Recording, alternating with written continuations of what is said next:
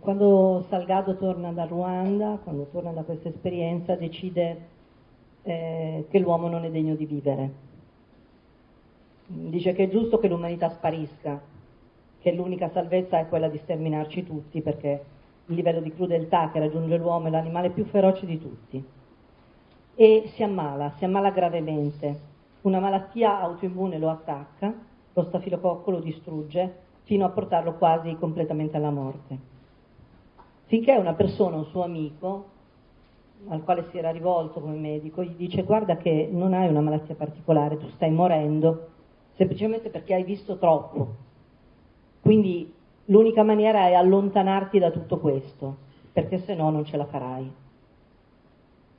E, um, a Salgado ci impiega un po' per venire fuori da questo stato e ne viene fuori grazie alla follia di sua moglie.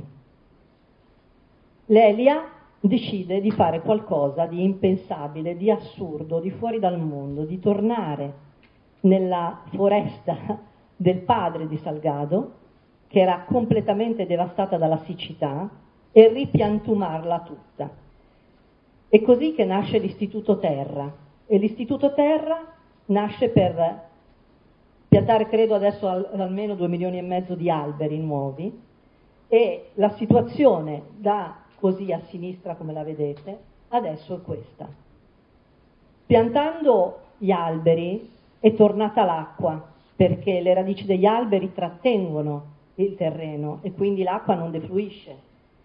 Sono tornati gli animali, è ritornato l'ecosistema. Questa cosa ha dato a Sebastiano Salgado e a sua moglie la forza di venire fuori da tutto quello che avevano visto e gli ha fatto accendere l'ipotesi, la possibilità straordinaria che questo sia possibile farlo in tutto il pianeta, perché dice se ci sono riuscito io, ci potete riuscire anche voi. E quindi oggi l'opera di Salgado continua in questa direzione. Ci sono tantissimi che vanno a studiare questo caso per riprodurlo poi in altre aree del pianeta. Quindi ritornare, staccarsi dall'uomo e ritornare alla natura è stato per Salgado l'inizio della sua salvezza pian piano è guarito ed è, ha, continuato a lavorare, ha continuato a fare i suoi, eh, i suoi reportage, mantenendo sempre la connessione con l'Istituto Terra. Allora, nonostante eh, l'età cominciasse pian piano a farsi sentire, le spedizioni di Salgado non, non, finiscono, non terminano, quindi abbiamo detto va nel Kuwait, nel Kuwait siamo ancora nel 1991, si addentra in posti impensabili, in posti dove nessuno di noi sarebbe andato solamente per il pericolo e eh, decide di permanere più a lungo di quanto non sarebbe stato logico. Poi racconta anche un, un episodio che mi aveva, mi aveva veramente colpito perché dopo l'incendio dei pozzi molti hanno dovuto abbandonare le loro case, le hanno abbandonate così ed erano case veramente anche molto belle. È entrato in una tenuta e ha visto gli animali, lo stato degli animali che non potevano scappare da questi giardini, che erano completamente impazziti. Cioè gli animali sono state delle grandissime vittime degli incendi dei pozzi, quindi erano coperti totalmente di petrolio, non potevano più volare, erano impazziti, perché l'animale non, non si dà motivazione a tutto questo, non riesce a capire che cosa sta succedendo. Quindi racconta anche questa storia. E poi eh, sulla, sulla, scia di, di Sahel inizia il suo lavoro sulle migrazioni, ma le migrazioni sono migrazioni di persone che si spostano da un capo all'altro del mondo alla ricerca di un lavoro, per fuggire alla guerra, per trovare uno stato in cui sia possibile vivere. Questo è il motivo che spinge le persone ad uscire dalle loro case e ad affrontare l'inaffrontabile. E queste persone che migrano e che lui vede il perenne esodo come così si sente lui, anche se ormai è potuto rientrare in Brasile, ma il suo stato è sempre di quello di, di una persona che è dovuta scappare. Eh?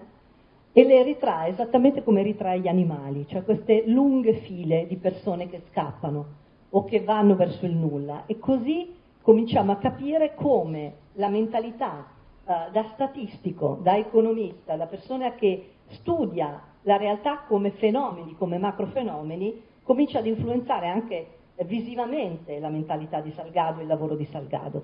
Cioè, eh, lui dice l'uomo è un animale praticamente, è un animale che si, che, che si muove istintivamente come tutti gli altri, poi ha delle caratteristiche ovviamente peculiari, però il bisogno è quello che lo spinge a migrare, quello che lo spinge a cercare altri territori fertili, che lo spinge a trovare del cibo.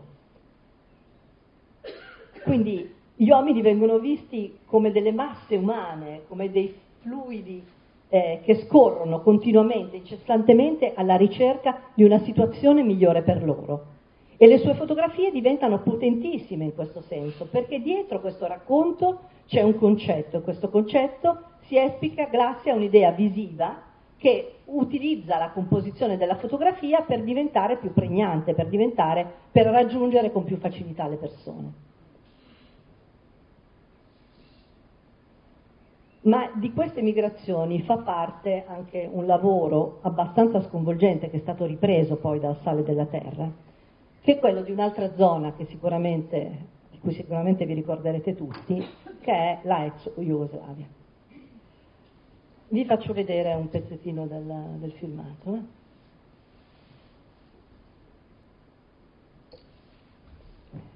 dice Sebastiano Salgado che ha avuto la possibilità di assistere a tutto questo, ha avuto il privilegio di poter girare, di poter vedere, di poter raccontare e quindi non vuole lasciare niente di inespresso, niente di non detto.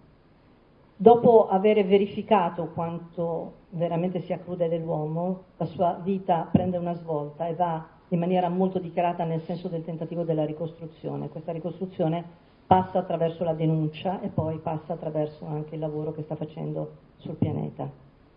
Quindi eh, quando lui parla di se stesso, per questo dice la fotografia è la mia vita, quando voi vedete le mie foto, voi vedete la mia vita, non vedete una persona che fa un lavoro, non vedete un giornalista, vedete molto di più. La sua capacità di medesimarsi in queste situazioni, di raccontarle con lucidità, contemporaneamente ad una sensibilità estrema, è una cosa che personalmente a me colpisce. Ci sono molti reporter che sono un po' dei sociopatici, no? sono delle persone che non provano Salgado invece è una persona emotivamente molto ricca e le difese a un certo punto le deve per forza abbassare per poter fotografare in quel modo, quindi accetta anche di farsi toccare, di farsi ferire, ma è talmente forte la sua voglia di raccontare, di superare tutto questo, che nulla lo ferma. Quindi anche dopo la malattia il suo lavoro continua in una maniera veramente estenuante. Ora, ehm, tutte queste immagini, tutte queste storie sono un po' forti, un po' destabilizzanti. Io voglio raccontarvi anche qualcosa che riguarda il suo modo di fare fotografia, quindi la composizione, quindi come crea le inquadrature, come lavora. Hm? Quindi abbiamo un attimo di, di pace, di relax. Allora, eh, ogni fotografo ha dei riferimenti visivi. Cosa vuol dire? Vuol dire che tutti noi che fotografiamo, io sono fotografa, eh, siamo portati a tirare sulla macchina in presenza di alcuni elementi. Ma quali sono questi elementi? Quali sono queste cose che ci colpiscono al punto tale di dire ok, quello è uno scatto che può funzionare? Io ve ne elenco alcuni tra i tanti che utilizza Salgado e che utilizzano anche tanti altri fotografi. L'elemento forse più mh, mm, interessante, più ovvio se vogliamo, è proprio la luce. Allora, Salgado fotografa in bianco e nero e quindi cerchiamo di capire com'è che fotografa in bianco e nero. Allora, fotografa in bianco e nero perché ritiene che il colore sia distraente. Per le persone che, eh, forse qualcuno di voi è già venuto e ha seguito la mia lezione su Van Gogh, non lo so, eh, sapete che c'è eh, una bella differenza tra il colore il bianco e nero, nel senso che eh, chi lavora in bianco e nero è abituato a vedere le differenze di luce tra le cose e non solamente le differenze di colore, mentre normalmente noi siamo toccati dal croma, dal colore, quindi vediamo prima il rosso, poi vediamo il verde brillante, vediamo il giallo. Chi lavora col bianco e nero invece riesce a distinguere molto bene i toni della luminosità dei colori. E Salgado in questo è un maestro. Ed è un maestro che riesce ad equilibrare questa capacità di distinguere i toni luminosi alla, alla luce, all'effetto che la luce in qualche modo provoca anche sul nostro animo, perché i controluce ci portano istintivamente verso quella cosa. È, è, simpatico il controluce, è bello il controluce da vedere, ma il controluce è molto difficile da riprendere. Perché è difficile da riprendere? Perché appiattisce, perché appiattisce, perché scurisce molto le ombre e perché porta la fotografia spesso a una gamma dinamica che è impossibile per la macchina fotografica, cioè vuol dire che la differenza tra le luci e le ombre è talmente tanta che la macchina non riesce a darci tutti i dettagli nelle luci e tutti i dettagli nelle ombre e quindi va a fare un po' di casino in pratica.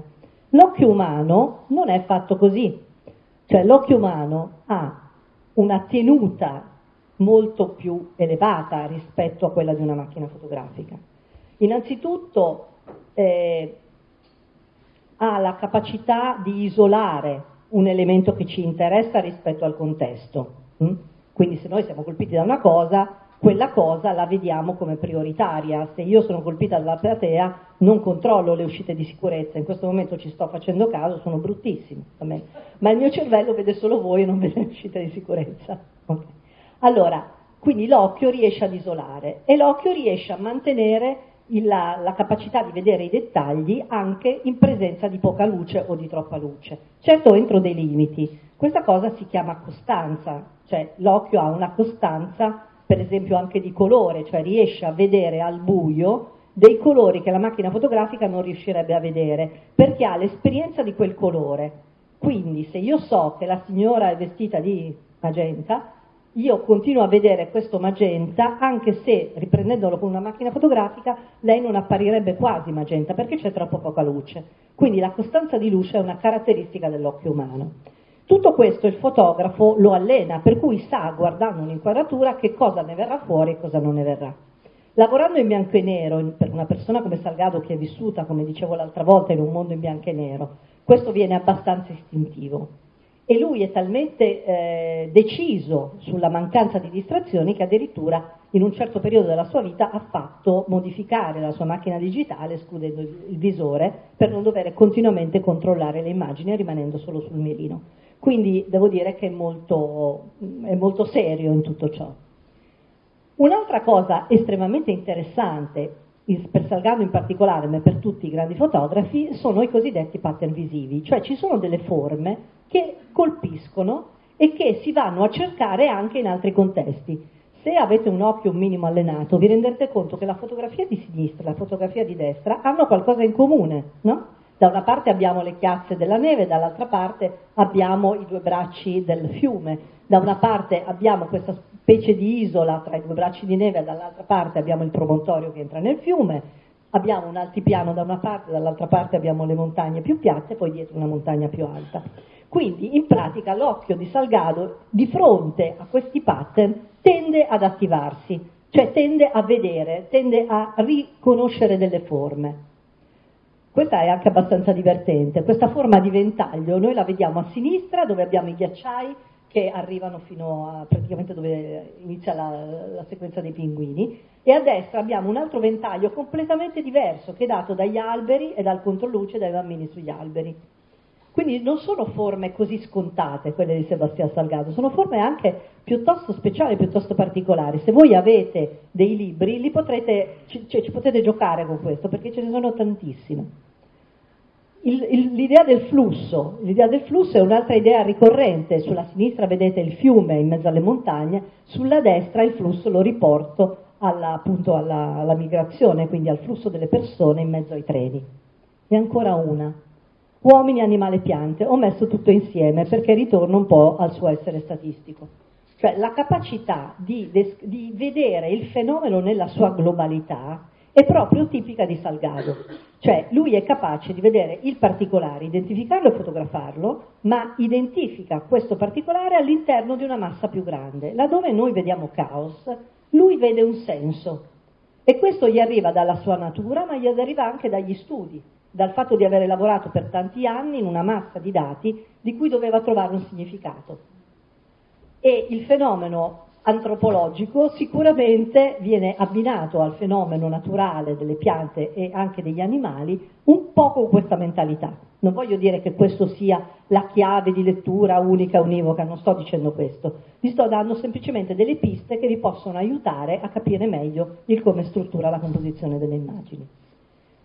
Un elemento che lo accomuna con eh, molti cineasti è eh, l'idea del movimento, cioè ci sono delle persone che fanno delle fotografie statiche, ma non fanno le fotografie statiche solo perché ci sono le linee perpendicolari e parallele come insegnano nei tutorial, ma perché il centro mh, mm, mentale della fotografia non è in movimento. Fo- eh, eh, Salgado fotografa là dove individua un'azione, là dove individua una tensione, là dove individua un movimento. Se non c'è l'azione, fotografa niente, cioè rinuncia quasi alla fotografia. Però l'azione non è quella che noi definiamo normalmente azione, l'azione è una cosa molto più complessa, è, una, è uno stato, è uno stato che va da un prima a un dopo. Uno degli elementi molto belli che io trovo nelle sue composizioni è proprio questo andamento che identifica nei gruppi delle persone nella natura. Vedete che in basso ci sono dei pinguini e poi si sviluppano lungo una linea sinuosa verso la profondità della fotografia, dando tridimensionalità alla fotografia e dando movimento alla fotografia.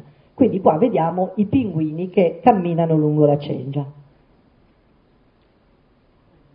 E, e, qui non ci sono pinguini, però riconosciamo in qualche modo una forma che potrebbe essere assimilata a questo movimento. Abbiamo sempre un blocco alla base e poi uno svolgimento sinuoso lungo l'orizzonte. E qui è un po' più difficile identificarlo. Io stessa pensavo che in primo piano ci, fossero, ci fosse un ghiacciaio, invece sono piante. E in queste piante c'è la stessa forma sinuosa. Hm? Qua la vediamo nel fiume,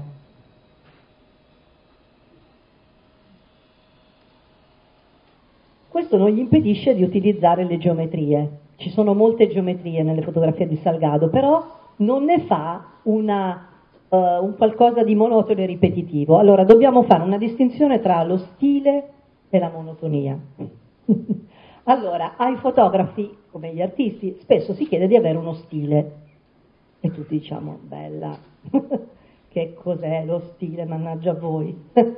lo stile per i critici è quella cosa che ti rende riconoscibile in maniera tale da poter vendere con più sicurezza le tue foto. Lo stile per molti diventa la ripetizione di alcune forme. Io ti piazzo le persone sempre nello stesso punto, riprendo sempre più o meno gli stessi soggetti, riprendo me slavata sul lago slavato con un fondo slavato. Ecco, questo diventa uno stile, secondo alcune persone ma lo stile non è la ripetizione costante di forme, è l'utilizzo di un linguaggio complesso, come il linguaggio fotografico, che si adatta a un pensiero.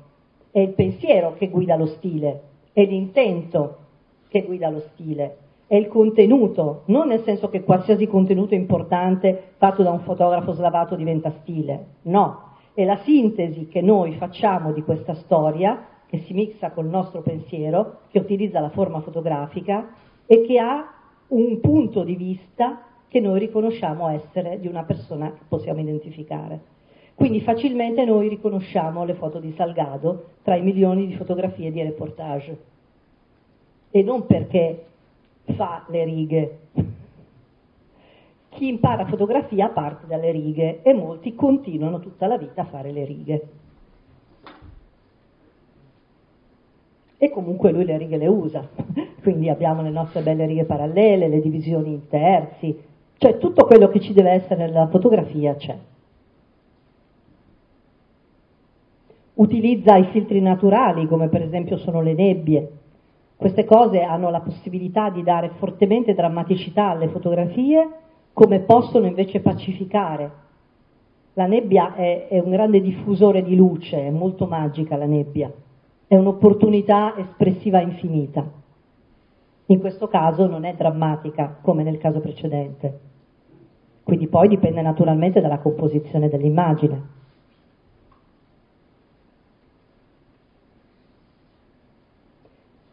Questo è un elemento molto più normale, sono le diagonali che ci aiutano a dare il senso della profondità della fotografia.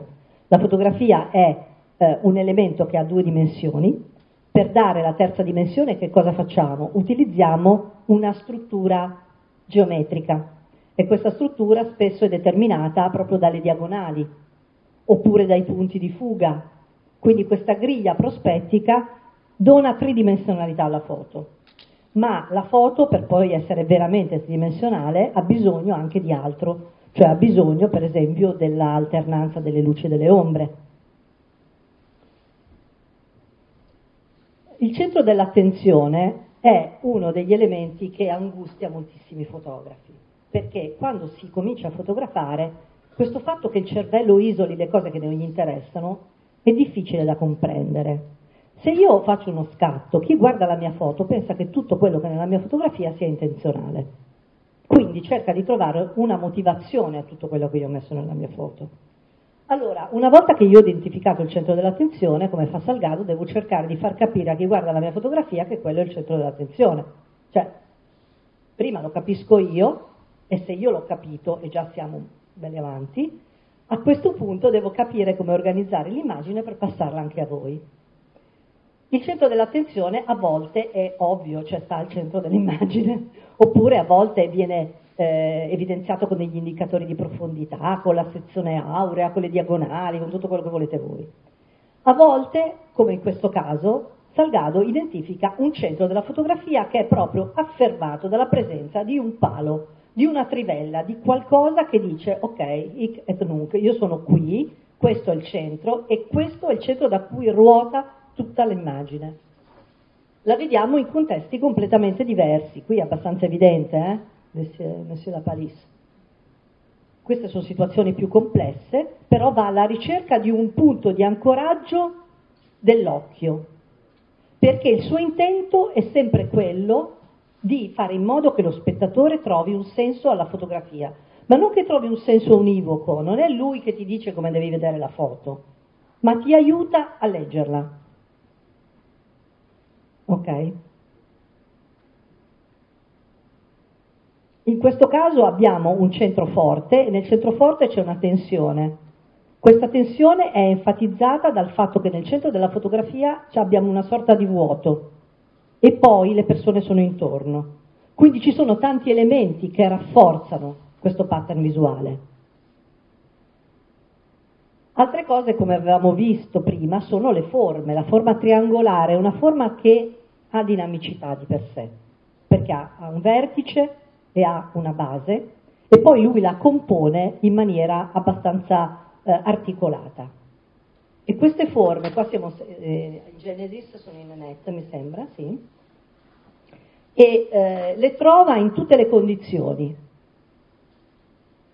ha vissuto con loro per tanto tempo in Siberia, è stata un'esperienza veramente incredibile. Per questo io continuo, non, che, non sono stata pagata da Inventors, però vi consiglio di vedere il sale della Terra. Fra l'altro in questo momento è disponibile on demand, quindi lo potete trovare anche sulle varie piattaforme che io non cito, asterisco, ma ci sono. ok? Vedete che questo triangolo torna, mi fa un po' specie utilizzare queste fotografie, mi dispiace molto. Però in condizioni completamente diverse ritroviamo nuovamente questo triangolo, questa dinamicità e questo senso dell'andamento e purtroppo lo ritroviamo anche nell'emigrazione degli animali. Quindi questo possiamo definire che sia un pattern, cioè un riferimento visivo che è ricorrente in Salgado insieme a un miliardo di altre cose, insieme a altre cose che non sono riferimenti che se le inventa ogni volta perché non è, eh, cioè non è arteriosclerotico, voglio dire le cose in una maniera libera e dinamica. Però questo può essere anche un modo abbastanza singolare e divertente per analizzare le immagini in generale, per cominciare ad avvicinarsi alla fotografia e a comprendere meglio la fotografia per chi già non lo, non lo faccia abitualmente. Qui abbiamo le file. Quindi animali e persone viste un po' come lo stesso fenomeno. Allora, eh, Genesi e Amazonia sono, oh, io li definisco i due capitoli, non dico di un ultimo atto, però di un ciclo che si compie nella vita di Salgado. parte come ragazzo sbarazzino, come persona che è impegnata, come persona che cerca la sua strada, studia, razionalizza il mondo attraverso i suoi studi, comincia ad essere spinto dalla curiosità, viaggia molto, documenta tutto quello che succede. E là dove succedono le cose importanti del nostro secolo. È sempre il testimone delle svolte più interessanti e anche più drammatiche del nostro secolo, a un momento in cui sua, il suo interesse, la sua passione per l'umanità si trasforma in odio, si trasforma in rabbia, ma riesce a vedere